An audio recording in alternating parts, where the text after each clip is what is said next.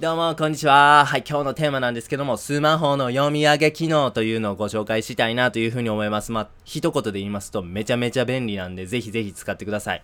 iPhone の場合なんですけど、まあ、こんな感じでですね、えー、スマホの画面にあるテキストを iPhone が読み上げてくれます。はい。読み上げ機能のメリットを簡単にご紹介しますね。メリット1、効率のいい耳学習ですね。ながら学習ができます。例えば家事とかやりながら聞くとかですね、通勤通学の合間に聞くっていうことができるので、隙間時間を有効活用できますね。えー、非常にバカにならない隙間学習、えー、これをですね、この iPhone、まあ、スマホの読み上げ機能で有効に使ってください。二つ目のメリットは疲れにくいということですね。はい。長時間本読むのってやっぱりしんどいと思うんですよね。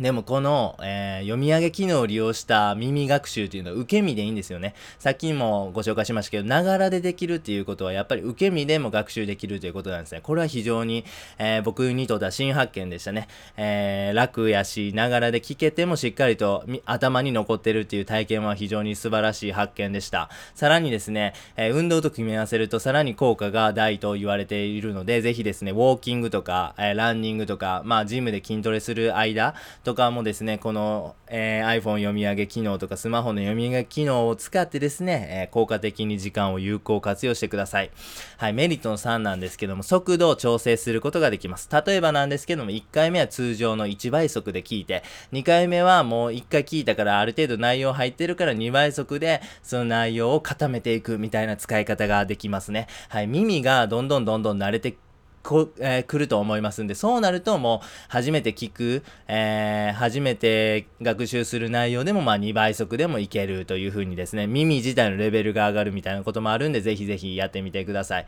えー、あとですね、理解できない箇所っていうのは、え逆にですね、え低速で聞くことによって、え理解が深まるみたいな工夫もできますね。はい、メリットの4なんですけども、どんな文章でも読み上げてくれます。例えばですけど、ブログ記事とか、例えば自分で書いた文章みたいなものも、えー、スマホが読み上げてくれるんですよね。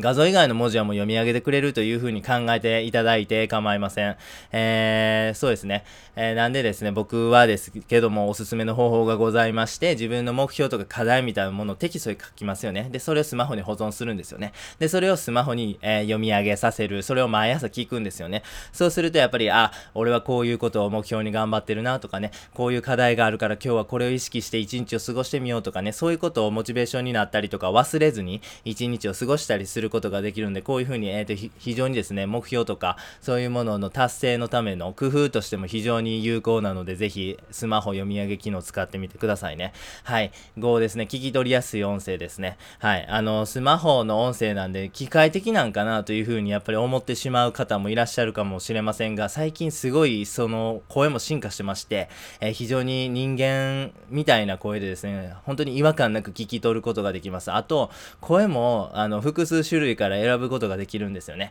これは iPhone であの声を選ぶ画面なんですけども強子音や Siri 女性 Siri 男性という風にあに声を選ぶことができますんできっとですねえっ、とおのおのの方にですね好きな声みたいなものが見つかるという風に思いますんでぜひぜひ自分の好きな声を探してくださいね。僕は音やが好きです。はい好みの声を見つけることでやっぱりこのね耳学習継続するモチベーションにもなりますね。はいもうえっ、とそうですねやらない理由はないですね。ちょっとデメリットも考考えてみたんですけどもやっぱ見つからないですねもうこれはやるしかないこれはもうスマホを持っているっていうね、この恩恵をもう最大限利用するということですね。これやらない理由はないんで、ぜひぜひ皆さん始めてください。本当にね、これを使ってると有料のオーディオブックいるっていう感じでちょっと錯覚してしまいますね。